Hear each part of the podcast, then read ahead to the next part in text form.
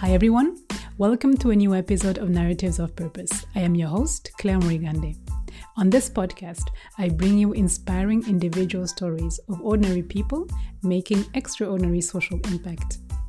My guest today is Connie Nshemereirwe, who joins me from Uganda. Connie is a civil engineer turned educator. She founded Actualise Africa, where her main activity is independent science and policy facilitator. She acts as science writer, trainer, and speaker. Connie is also a learning facilitator at Inclusive Innovation, an organization that runs workshops around the world with scientists and researchers. In our conversation, Connie will share her main areas of research, her work in facilitating learning between scientists and policymakers. We will also talk about the need for education systems to provide proper skills to future citizens, including the role of technology. Please take a moment to rate and review the show by subscribing on your preferred podcast platform. But for now, have a listen to Connie's journey and what is at the core of her mission as an education reformer in Africa. Hi, Connie. Welcome to the podcast. Hi, Claire. How are you doing today? I'm doing well. It's a nice day here in uh, Mbarara, where I live in uh, Western Uganda. Great. It's really nice to have you on the show today, Connie. So let me start with a few words of introduction on how we got to know each other. I connected with you not long ago after I had viewed a panel discussion you were part of back in December 2020. This discussion was commemorating the 30 years of the Human Development Report, and you were basically the education expert on that panel. So after that, I did a bit of research and I read an article that you had written, which was titled Education Evolution or Revolution, and I found it quite insightful. Now, before we go into any further details on this topic, I would like you to tell me more about yourself and especially how you transitioned from being an engineer to an educator. So, I, my bachelor was in uh, civil engineering, and my transition to educator was a little serendipitous, actually. I had been working as a construction site engineer for about two years when one of my former classmates asked me to go and cover for her at the university where she was teaching while she went on maternity leave. Once I set foot on campus, however, and began interacting with the students, designing the lessons, and especially having unrestricted access to the library, something inside me really switched. And I now began to dread going to the construction site to carry out my duties and could not wait to get back to the university and be part of the students' development. So when that first semester ended, my friend decided not to return, and I decided to stay. So a year in, I was enjoying the teaching so much and feeling like it was really my true passion that I decided to quit engineering altogether. So I, I wrote to the Institute of Professional Engineers and withdrew my application for membership, and then straight away enrolled in a Master of uh, Education. And this is now coming to 20 years ago, I believe, and I've never looked back. So that's my journey. Wow, that's really a fascinating journey. So you say it was 20 years ago. And within this period of time, you have been doing some research on transforming the education system, from what I've seen. And I was wondering, what did you identify in terms of needs or gaps in this area?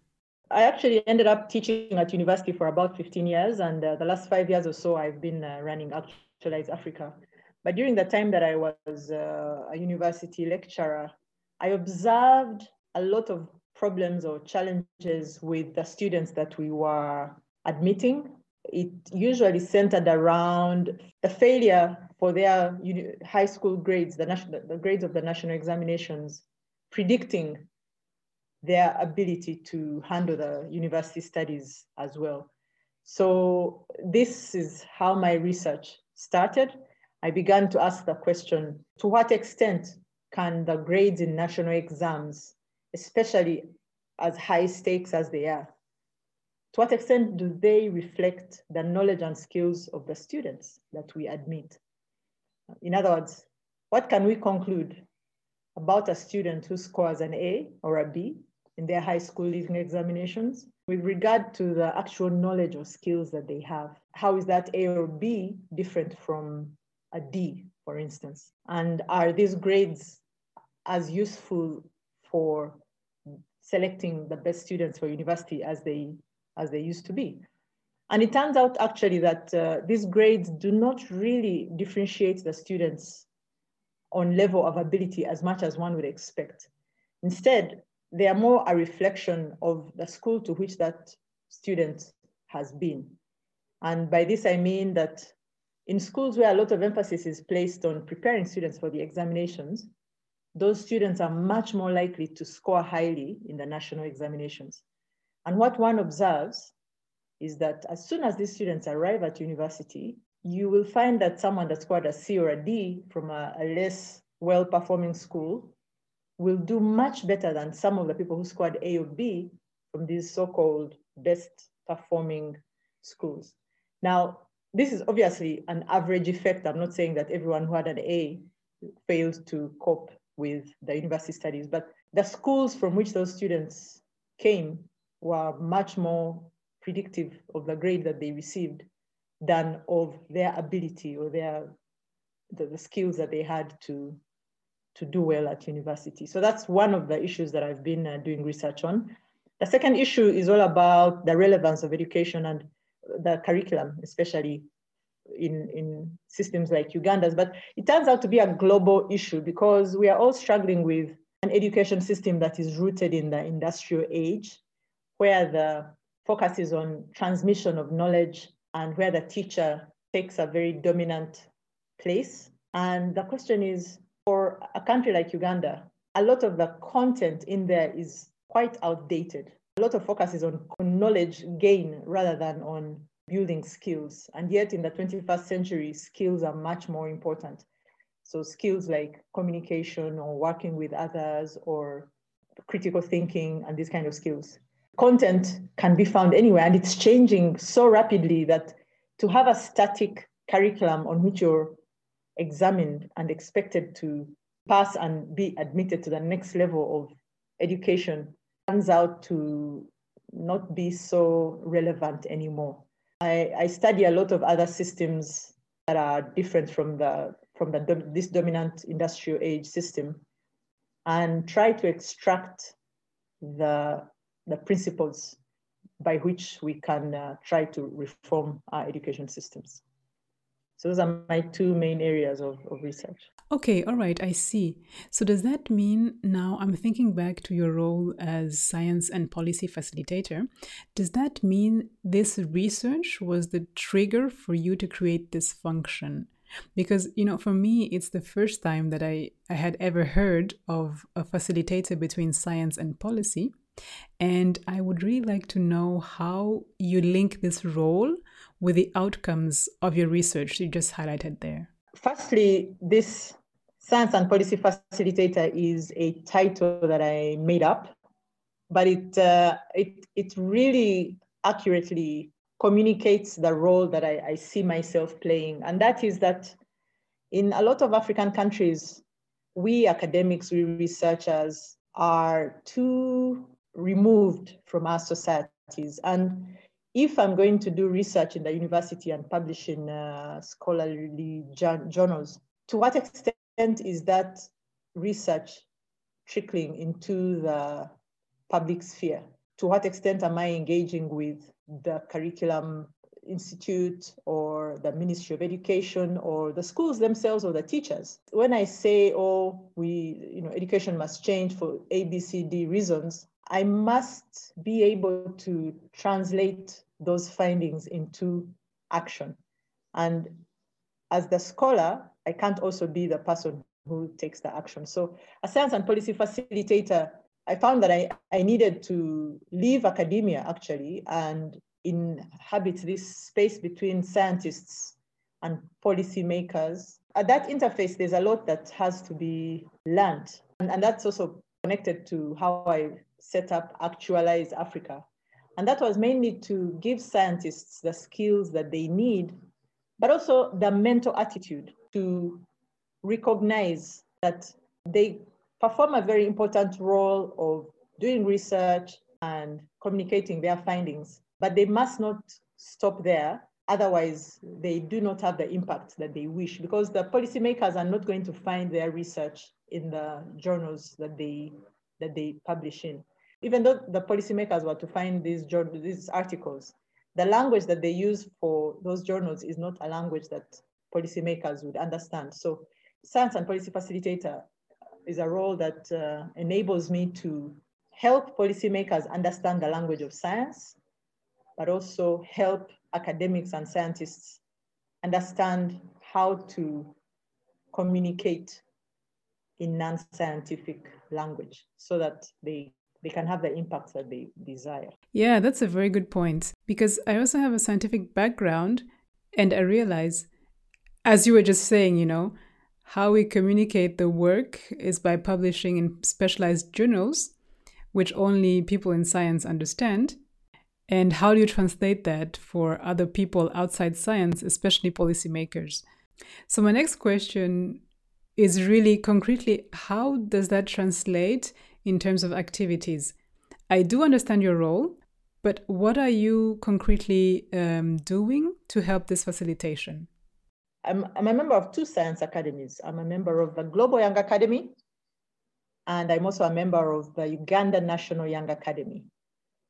So this science and policy facilitator role plays out in those two spheres because as a member of such an, an organization, it's possible for us to gather as scientists and invite policymakers or government officials to discuss issues that are important to the to the country or to the globe in the in the case of the Global Young Academy.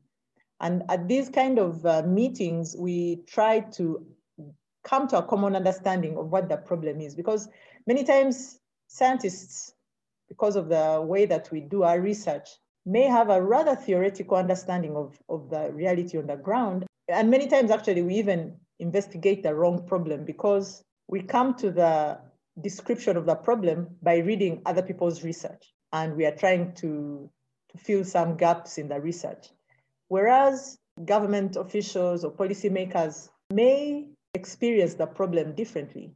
So if we think that the main issue is curriculum or the main issue is teachers, they may add to our understanding of the reality by informing us that in fact maybe the main issue is funding or the main issue, you know, where the bottleneck is. So when we can facilitate these kinds of conversations, researchers get a, a better handle on, on what the problem is. Policymakers also can receive information about the system in which they operate that they were not privy to previously.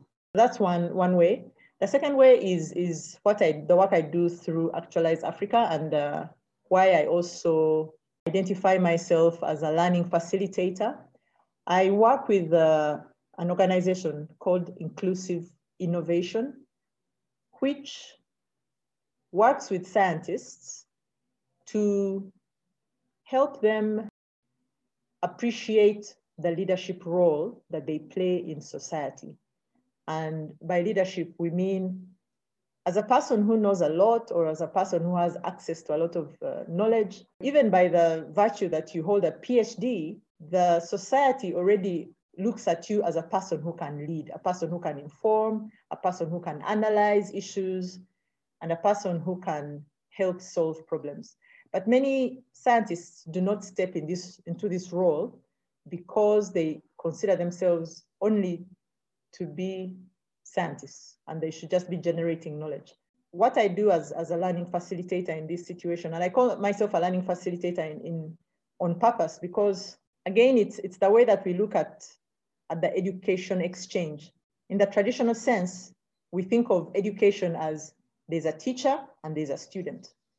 But in fact, we have to move past the idea that there's someone who knows and there's someone who doesn't know. And so the one who knows is transferring knowledge to the one who doesn't know. In the meeting between scientists and policymakers, each side knows something.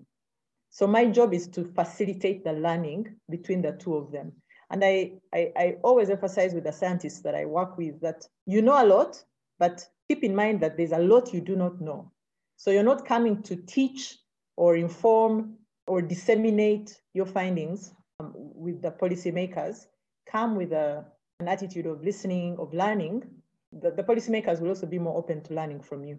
With, with inclusive innovation, we run workshops actually for scientists across Africa, across the global south as it is known. And since COVID-19 has, uh, has been in place, we've actually found that the internet has enabled us to reach scientists from all over the world. And, and so that's what I, I do on a daily basis. You just mentioned uh, inclusive innovation there. And I'm curious to know what type of workshops you're running, because you just mentioned that um, you run workshops online, obviously now due to COVID. But are there some specific initiatives or some examples on the African continent or even on the regional level because you're based in Uganda? Do you have an example of a workshop that you could share? We have uh, one of our flagship workshops is the, is, the, is the one that we call the Africa Science Leadership Program, which gathers scientists from uh, various African countries. And actually, we've just concluded the first workshop of the sixth cohort. This uh, ASLP, as we call it, Africa Science Leadership Program, has been running for six years. And every year we invite about 20 scientists to come together and brainstorm on all the different ways in which scientists could be contributing to society in their countries. And for a year, these 20 scientists work with one another, but also compose teams in their home institutions to tackle a specific challenge that is related to their research. So for instance, if they're doing malaria research, whereas previously they might have done that research mainly within the university or across other universities, but really in a research sense, they take that further into the society and look for ways to connect to communities where the, the challenge is being faced so that they can better understand the challenge and learn from those communities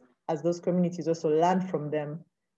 And so the ASLP is, is one of those uh, programs where inclusive innovation, myself included, and, and other colleagues from, from Ethiopia, from uh, Lesotho, from South Africa, from Nigeria, from Kenya, various uh, colleagues as learning facilitators work with these fellows to develop those joint initiatives in their communities so that they can become more connected, so that their science can can spread into the community. So that's that's an example of, of one of the initiatives that we have that we do.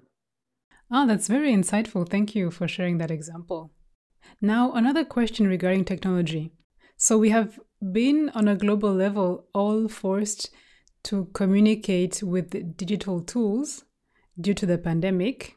And I would like to ask you how do you see the role technology is playing now and will continue to play in the future in terms of education evolution or education revolution, to come back to the title of your article I mentioned earlier? Technology is set and is already playing a very big part in reimagining learning and, and education in general. We only need to be more active as African scholars, but also as, uh, as Africans in general, in participating in innovation, in looking for ways in which we can use this technology to best fit our circumstances. Because I'll give the example of Uganda. When COVID 19 first hit and we went into lockdown, obviously the schools were closed. Immediately, the divide between the haves and have nots appeared because schools which could afford to do so began to offer lessons online. But this was a very small minority of schools.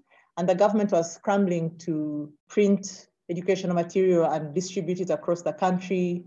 They were also looking for ways to broadcast lessons on television or on radio. Immediately, they came up against uh, an obstacle only 20% of the country is connected to electricity, has electricity. So if you're going to broadcast something on television or broadcast it on radio, how will the 80% access it? And even those who have mobile phones, many of them may not have phones that are smart, but even when they are smart, that can keep charge for long enough so that a, child can, can, can have their lessons as they wish. And there are all sorts of connected uh, issues. Reading is a problem. There's an organization here in Uganda called Teach for Uganda. It's part of a, a, a wider global movement. And volunteer teachers were saying that when he was going to give the exam to the students, he observed that his colleagues would read the question outside on the question paper. So the teachers have also looked for ways around the issues that children have with reading. And if reading is an issue, you can have every all the technology that you like, but how do you get around the issue that children are, are poor readers?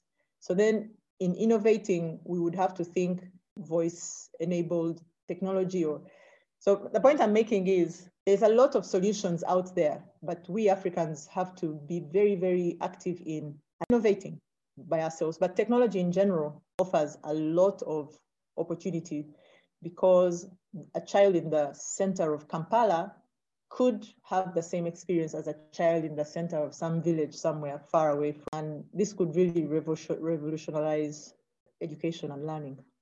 So, following up on what you're saying regarding access to the technology, how do you see local innovations growing? And by that, I mean, do you think it will take time or do you believe that innovations will come very rapidly, especially in the context of the COVID crisis? My expectation, or maybe it's more a wish, is that COVID 19 and these kind of uh, crises could actually accelerate innovation because children have been out of school for more than a year.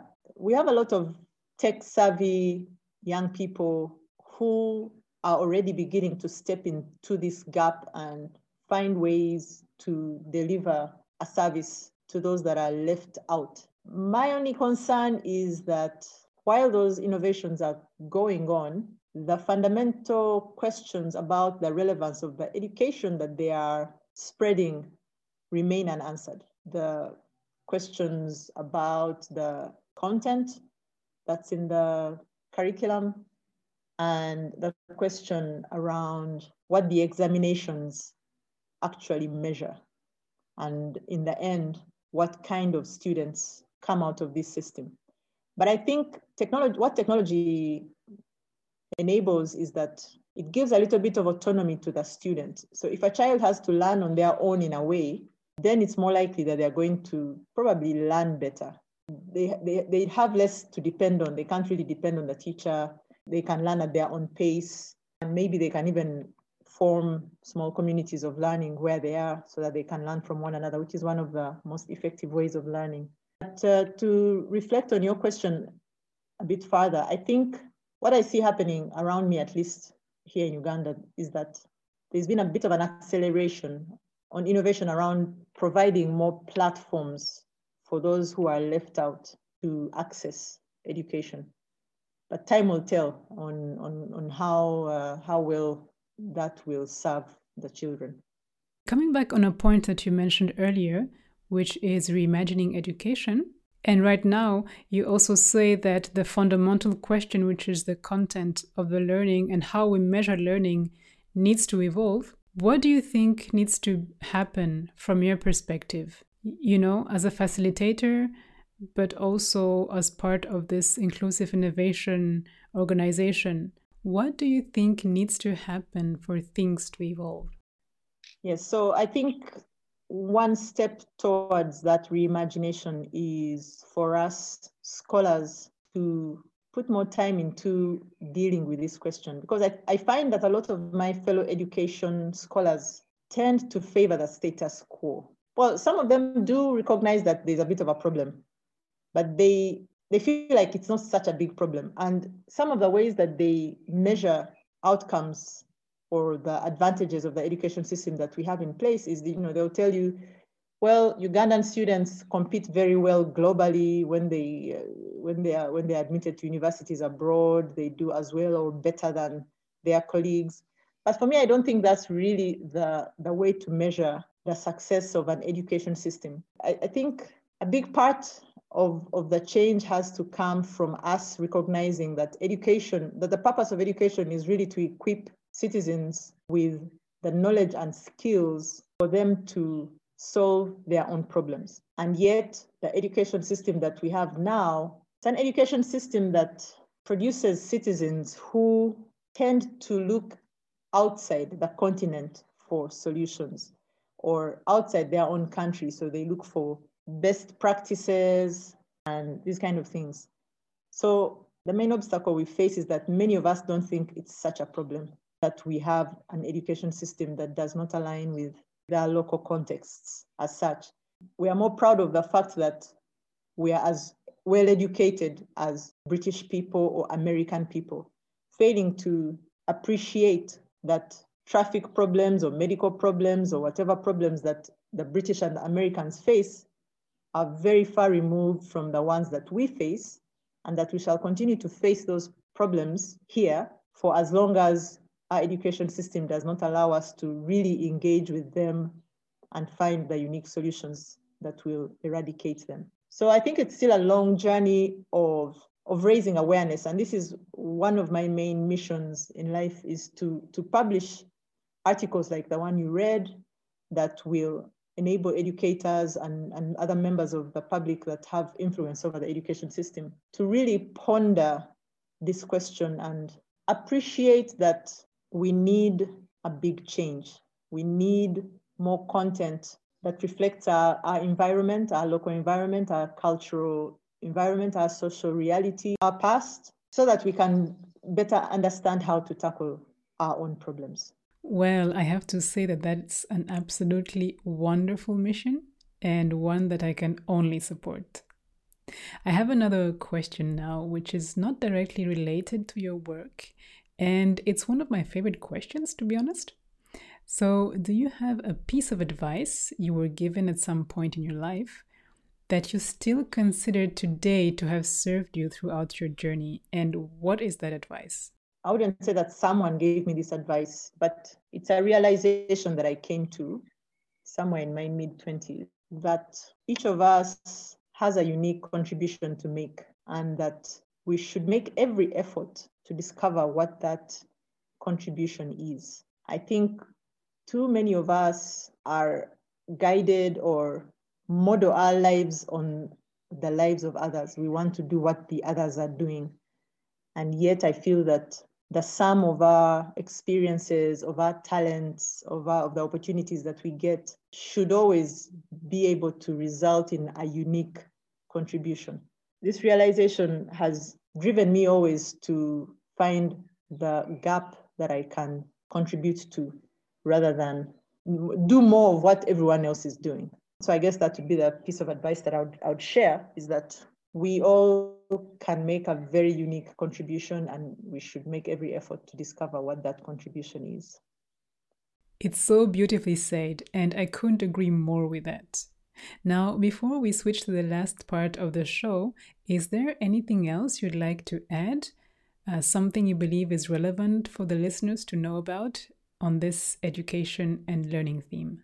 I guess one other thing that I would add, just to sum up Claire, is that at the core of my mission in uh, being part of the reform of education in, in, in Uganda or in Africa is the idea that education should give every child the opportunity to become who they are. I think when a child is born in a certain environment, a certain natural environment, a social environment, a cultural environment, and then they come to know about who their ancestors were or how this cultural or social environment came to be, coupled with what happens across the world, what they observe on the news or read in, on the internet.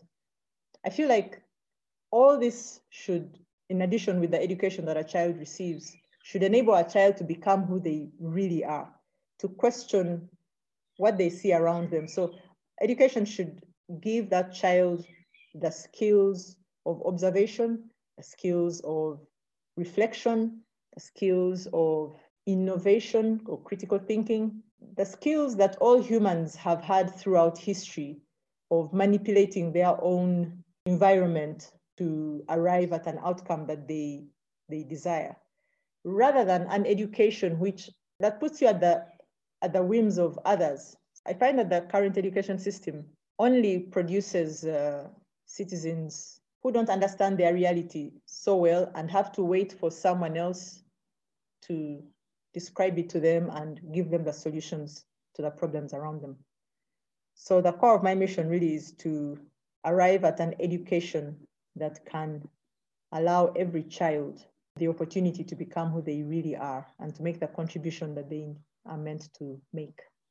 Thanks a lot for adding that. Really important indeed. And this should absolutely be at the core of education.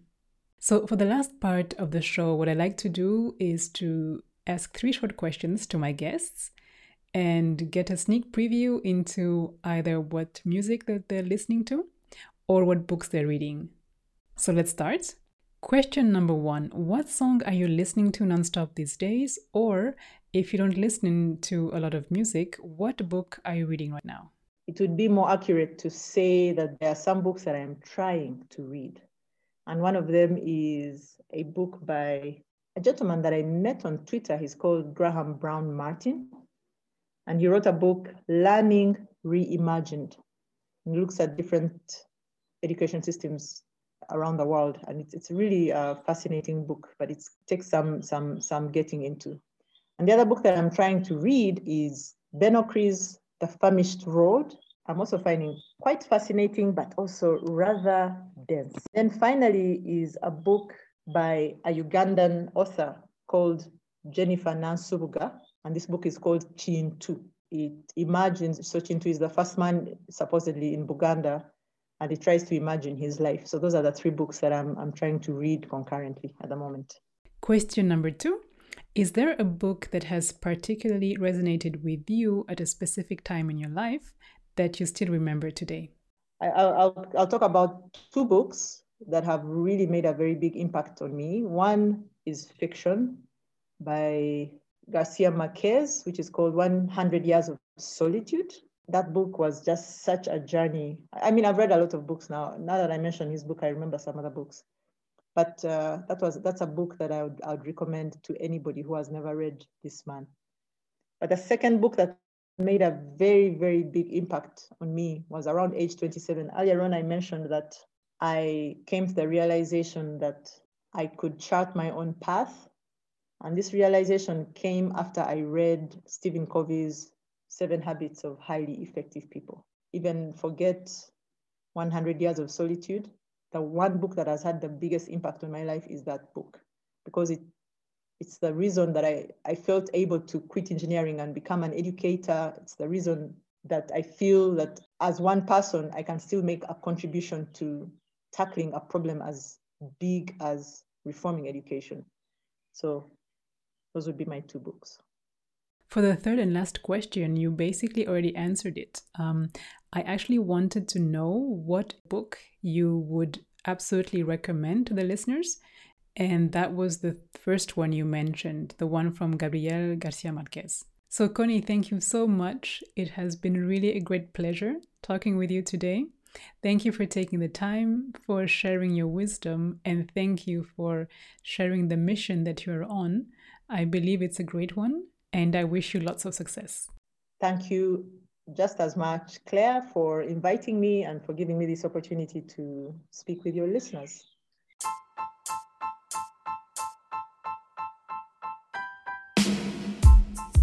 That was episode 8, a conversation with Connie Nshemereirwe.